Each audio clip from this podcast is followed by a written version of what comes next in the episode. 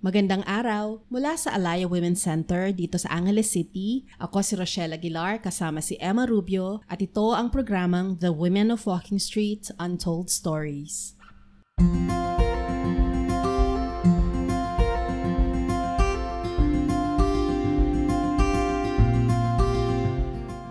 Sa gitna ng COVID-19 pandemic, ang gender-based violence ay tinagurian ng UN Women na isang shadow pandemic dahil pinatitindi nito ang mga kondisyon na ugat ng iba't ibang forma ng karahasang dinaranas ng mga kababaihan, kahirapan, kagutuman, malawakang kawalan o kakulangan ng hanap buhay o pinagkakakitaan, ma-involve sa sex trade o sexual exploitation, sexual abuse, at sexual harassment at ang pang-aabuso at pananakit ng asawa o karelasyon lalo na sa mga kababaihang maralita.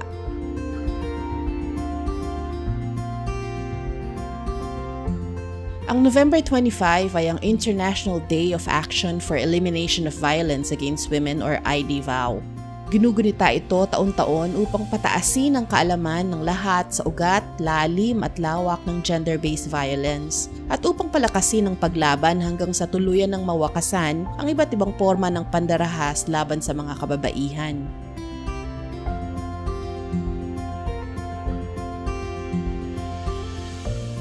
Malinaw para sa Alaya Women's Center na mawawakasan ang lahat ng forma ng violence against women kung magkakaroon ng totoong economic, social at gender equality sa ating lipunan. Ito ang salalayang prinsipyo na gumagabay sa ating mga programa at proyekto na nakalaan para sa mga kababaihang maralita ng Angeles City na pinaka-vulnerable sa iba't ibang forma ng karahasan laban sa kababaihan.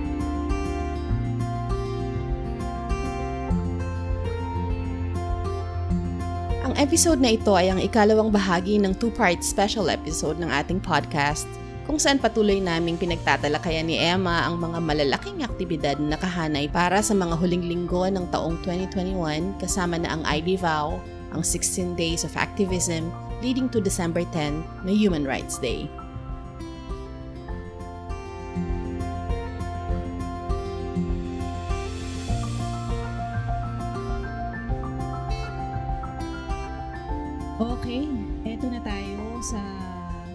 Exciting na kwentuhan. Yun na nga, ang dami-dami nating ginawa, Mm. pero hindi hindi pa tayo Hindi pa nasiyahan. Hindi pa tayo pagod. Gusto pa natin ng ano, ikapapagod. Dahil napaka-importante ng susunod na mga pangyayari sa buong mundo no?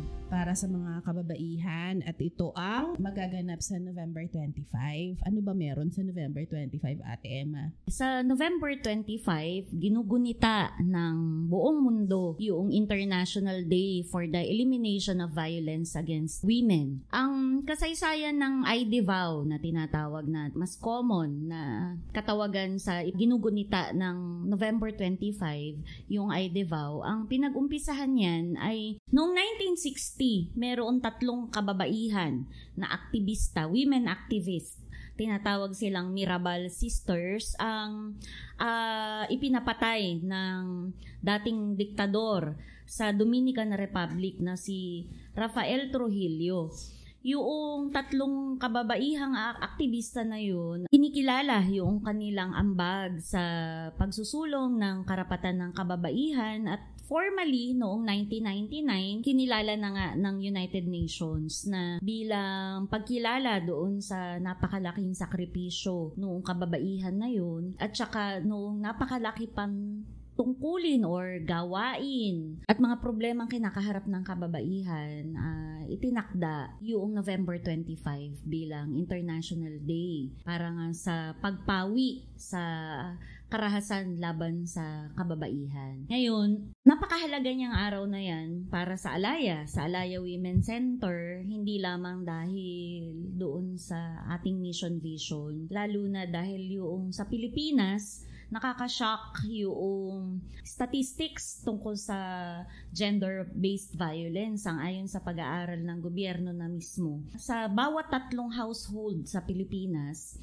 may isang household ang nagre-report na nakaranas ng gender-based violence. Ngayon, yan pa yung, ang operative word dyan yung nag-report. Tama. At Kasi mala- Mm, malaking bilang ang hindi, hindi nagre-report. nagre-report. Oo, hindi. Actually, kahit ang PNP, sinabi nila, lalo na sa panahon ng pandemya, yung panahon ng lockdown mula April hanggang June, yung hard lockdown mula March hanggang June. Last Para- year. Oo, last year ay merong nag-report na 13,000 na cases ng violence against women and children. So, kombinasyon yan ng domestic violence at saka ng sexual assault sa laban sa mga kababaihan. At dahil pandemya yan, mahirap lumabas ng bahay. Kaya yung thir- 13,000 mahigit na nakapag-report, ibig sabihin yan yung pwedeng may access doon sa pagre-report. Pero ayun na nga, ang sinasabi ko, ang operative word dyan ay yung nakapag-report. Actually, sa orientation at saka sa training natin, meron tayong exercise na pagkatas nating madiscuss yung mga iba't ibang tipo ng gender-based violence, yung mga kababaihan, iisipin nila sinong mga kakilala nila o may personal silang kaalaman doon sa kaso ng gender-based violence. Bawat isang kaso, isang Cut ah, out. Oo, isang cut out ng ng female symbol ang ididikit nila. Sa walong estudyante natin, bawat isa sa kanila may apat na inire-report. So hindi natin alam kung kasama ba yung sarili nila doon sa may personal silang kaalaman. At very telling yun dahil walong babae sa isang session mag-uulat na meron 36 cases sila na alam na kaso ng gender-based violence. Kaya naman excited na tayo sa kauna-unahan na paggunita ng Alaya Women Center sa sa IDEVAO. Ano nga bang mangyayari dyan? Kasi hindi lang na tayo simpleng maglalabas ng press statement Mm. O ng ating posisyon tungkol sa daigdigang pag-recognize o kagustuhan na pawiin ang ah, ah, violence against women. Yan din ay ang araw ng pagbubuo ng organisasyon ng mga kababaihan. Yes.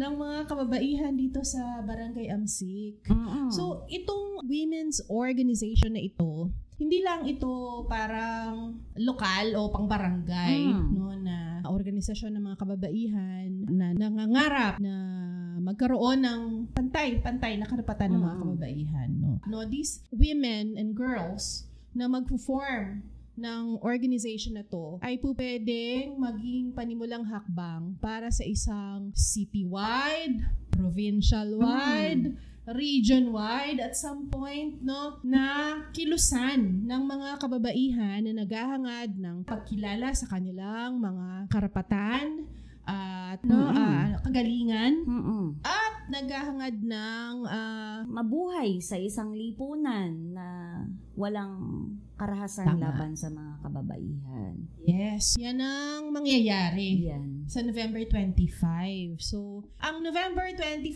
na ID vow ay ah, sa buong mundo actually, inu- yan ay parang kick-off din talaga leading Two. to December 10 Mm. which is the International Day for Human Rights. Yes.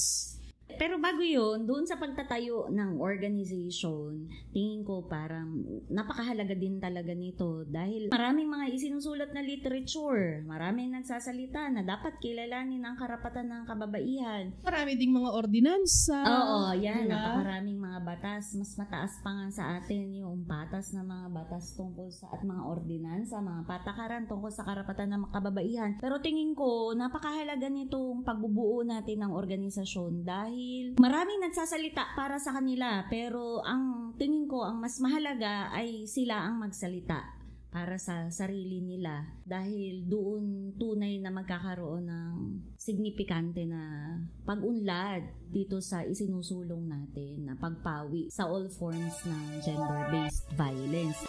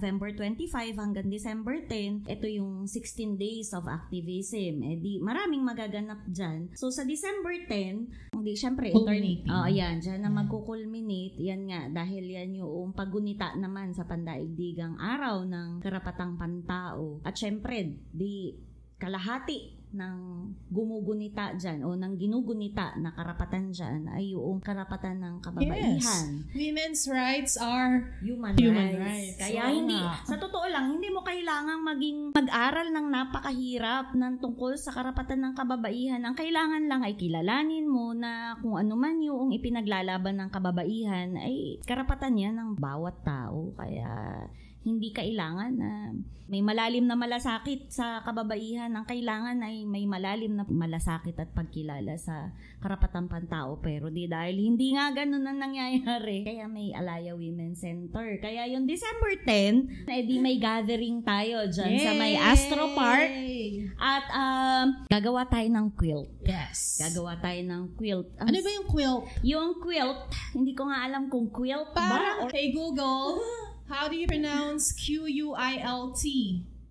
sorry. Quilt! Quilt. Okay. Okay. Galing mo. Thank you, Google. Thank you, Google. Okay. So, yung quilt, ah, simbolismo yan ng pagkakaisa ng kababaihan mula sa iba't ibang mga personal experiences nila. Yun naman yung nire-represent ng mga retaso o pira-pirasong mga tela na pagdidikit-dikitin nila. Oo. So, mga kailangan tayo ng maraming Chodora. Agoncillo. Oo, bawal. Hindi naman tayo pwede magdala ng mga makina doon at Mm-mm. meron nga tayo nag-iisang makina dito hindi natin alam pag. So, mga kailangan tayo ng mga retaso. Mga 12 by 12 inch siguro, no? Oo. Oo. Tapos, sinulid karayom. So, kamay talaga mga sister ang ating ah, gagawin dyan. Mananahi tayo. At, anong gagawin natin sa quilt na yon?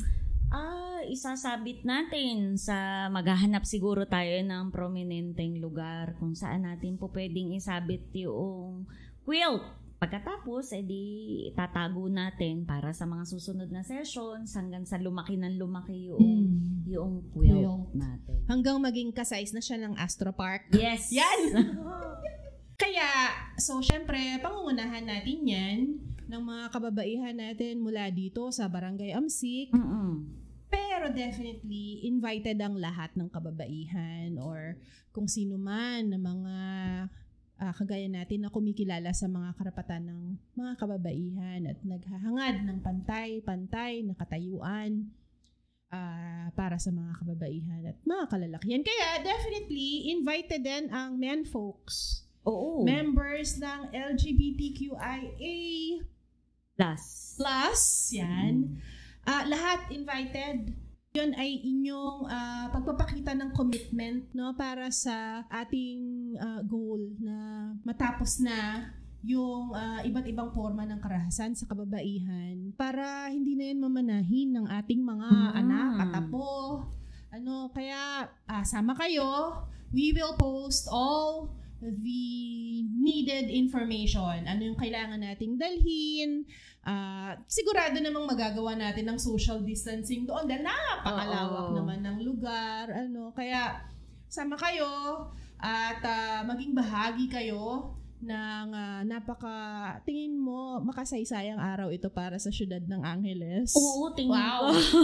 tingin ko, napaka makasaysayan. Dahil, kailan kaya? Nang, siguro naman nangyari na ito ng mga ibang panahon na hindi pa tayo aware masyado. Pero, but not in our recent Oo. na mga ah, as far as we know ano na nagaganap no kasi ano gusto talaga natin na maging public affair siya oo. maging ah, gawain na involved ang ah, as many people as we can ah, gather sa araw na yon kasi ah, napakahalaga lalo na sa mga kababaihan na aktwal na nakakaranas ng ah, iba't ibang tipo ng karahasan sa kanilang buhay sa ngayon Mm-mm. na nakikita nila na may may mga iba palang tao, no, ibang mga kapwa nila kababaihan at maging mga kalalakihan Mm-mm. na ano kagaya nila ay gusto nang matapos yung mga nangyayaring ito sa buhay nila. Oo. Kaya ano yan, invited po kayo. Invited ang lahat. At ah, inaasahan natin na iyan ay magiging napaka sayang araw kung saan magkakasama-sama tayo para sa iisang layunin.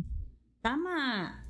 Kaya doon naman po sa mga hindi makakadating pero gusto naman suportahan yung aktibidad, di mag-message lang po kayo sa aming Facebook page kung anong gusto nyong itulong. Oh, kasi pwedeng pa-cupcake, Oo, ano, ah, pa-water.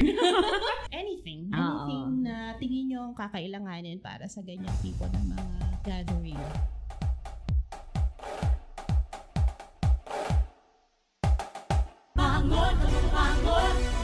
Put us down, no one can hurt us now. Rise up and fight, rise up from the ground.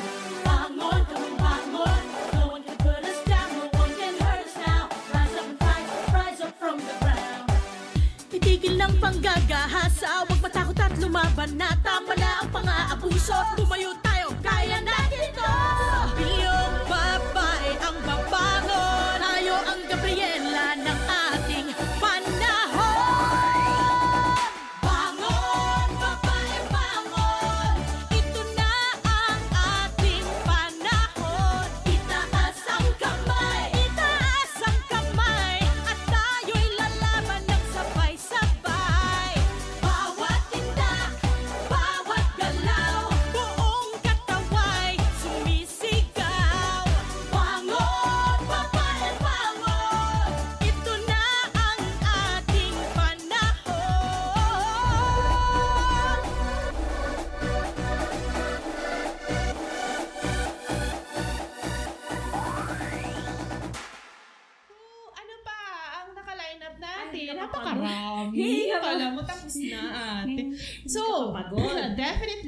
yan din 16 days na yan leading to December 10. Pasok dyan yung launching ng ating website. Yes, Bakit eto na. ba, ano, bakit ba importante ang website para sa ating opisina? Dahil ang gusto natin ay mailink o maiugnay yung struggles at saka yung pagsisikap ng mga kababaihan ng Alaya sa iba pa mga organization sa labas ng ah, Pilipinas o sa iba pang bahagi ng Pilipinas actually. At syempre di maganda na doon din makita nila ano yung mga programs ng Alaya, kung may gustong tumulong, i- alam din nila kung anong mga programa ang po pwede nilang suportahan. At kung doon sa may mga gustong matuto, gustong mag-aral, curious sa kung bakit nga ba nangangailangan pa ng mga organisasyon na nagsusulong ng karapatan ng kababaihan, o di po pwede ring ah, makatulong yung website natin. Oo, kasi 'di ba, ang website talaga lalong lalo na ngayon na panahon Oo, ng pandemya. Hindi naman sila makapunta ng opisina natin para alamin ano bang pwede kong maitulong dyan o pwede nyo ba kaming matulungan, mga Mm. ganyan. So, yung website natin, magsisilbi talaga siyang parang opisina rin natin Oo. yan sa Virtual office. Yes. Mm. Kasi while it is true na meron tayong Facebook page no na pwedeng pwede namang pasyalan, iba rin talaga yung website Oo. kasi nandun lahat Mm-mm. yung posibleng gusto nyong malaman Mm-mm. tungkol sa ating opisina, ating programa, mga news, no? mga laman ng ating ah, ah, ongoing research, Mm. um, ah, lalamnan din yan ng mga datos, no? ano man yung ah, kasalukuyan nating mga pag-aaral at pagsusuri tungkol sa kalagayan ng mga kababaihan dito sa syudad ng Angeles. So, antayin nyo. Padating na yan. Shout out kay Abon. Kailangan, kailangan mo nang tapusin yan, Bon. Okay, ano pa? ano pa ba? Siyempre, di yung iba pa mga ongoing programs natin, eh Yes. magpapatuloy yan. Siyempre, yung pag-assist sa ating mga ALS learners, doon sa ating gardening, iba't ibang mga training, magpapatuloy yan. At po pwedeng sa dami ng mga yan, may maisip pa tayo na po pwede pang idagdag. Actually, may nagdi-develop ngayon na isang programa ng Alaya parang may nabubuong bikers club ang bikers club ang alaya ng mga kababaihan na siguro gusto lang talagang mag-alis ng stress at mamasyal sa kung saan man. ah, na- may- Marami naman silang po pwedeng pagpasyalan dito. Nakakatawa nga. Oo. Kasi di, ilan sa kanila, wala namang sariling bike. Mm-mm. Pero meron palang naaarkilahan. ah, Makapag-bike siya kahit dito sa pali-paligid lang dito. Mm. So, malaking ano yon di ba? Kung yan ang nakakatulong sa kanila para mag, ano pang-alis na. Pang-release ng endorphins. Mm. At saka, baka meron din kayong, sa aming mga libu-libong tagapakinig, baka meron kayong spare na bike Yan. dyan. Oo nga, yung hindi na ginagamit. Oo. Yung nasa garahe lang. Oo nga, sayang yan. Baka po pwedeng i-donate nyo na lang muna din sa, Hey. sa alaya. Ma, titiyakin namin, aalagaan namin yan at pakikinabangan Mm. yan. Ayun! Maglulunsad tayo ng para workshop sa storytelling. O, di meron tayo nakarelate na isang like-minded individual, isang sister na nag-offer ng kanyang ah, Panahon at panahon galing. mm-mm, at saka skills niya na willing siya na maglunsad ng workshop kung papaano ba yung storytelling. Bakit importante yung storytelling? Kasi, ano yan eh. Sa dinaldal natin ito. Yan ay para sa susunod na episode. Oo. Ate, oh, this 30 minutes lang ang podcast natin. Isang oras na tayong nagkukwentuhan dito. Hindi na talaga tayo matatapos. Kaya, ah gawin natin yung topic for next episode, no? Yung bakit importante ang storytelling, lalo na sa mga individual na nakaranas ng trauma. Trauma. Mm-mm. Paano yan nakakatulong sa healing at ah, papaano makakatulong yan para sa ikaluluwag ng kalooban ng mga victim survivors ng ah, gender-based violence. Kaya excited tayo para dyan. But that's for next episode kasi ang haba na ng ating episode. Okay. Okay, manahimik na tayo. O sige, di maraming salamat sa aming milyon-milyong tagapakinig. Ah, wag niyo pong kalilimutan, i-like niyo po ang aming Facebook page, magmensahe lamang po at antabayanan ang mga susunod na mga aktibidad at programs ng Alaya. Muli po, ako po si Emma. At ako si Rochelle. And thank you so much. Maraming maraming salamat. Thank See you you. next time. Bye!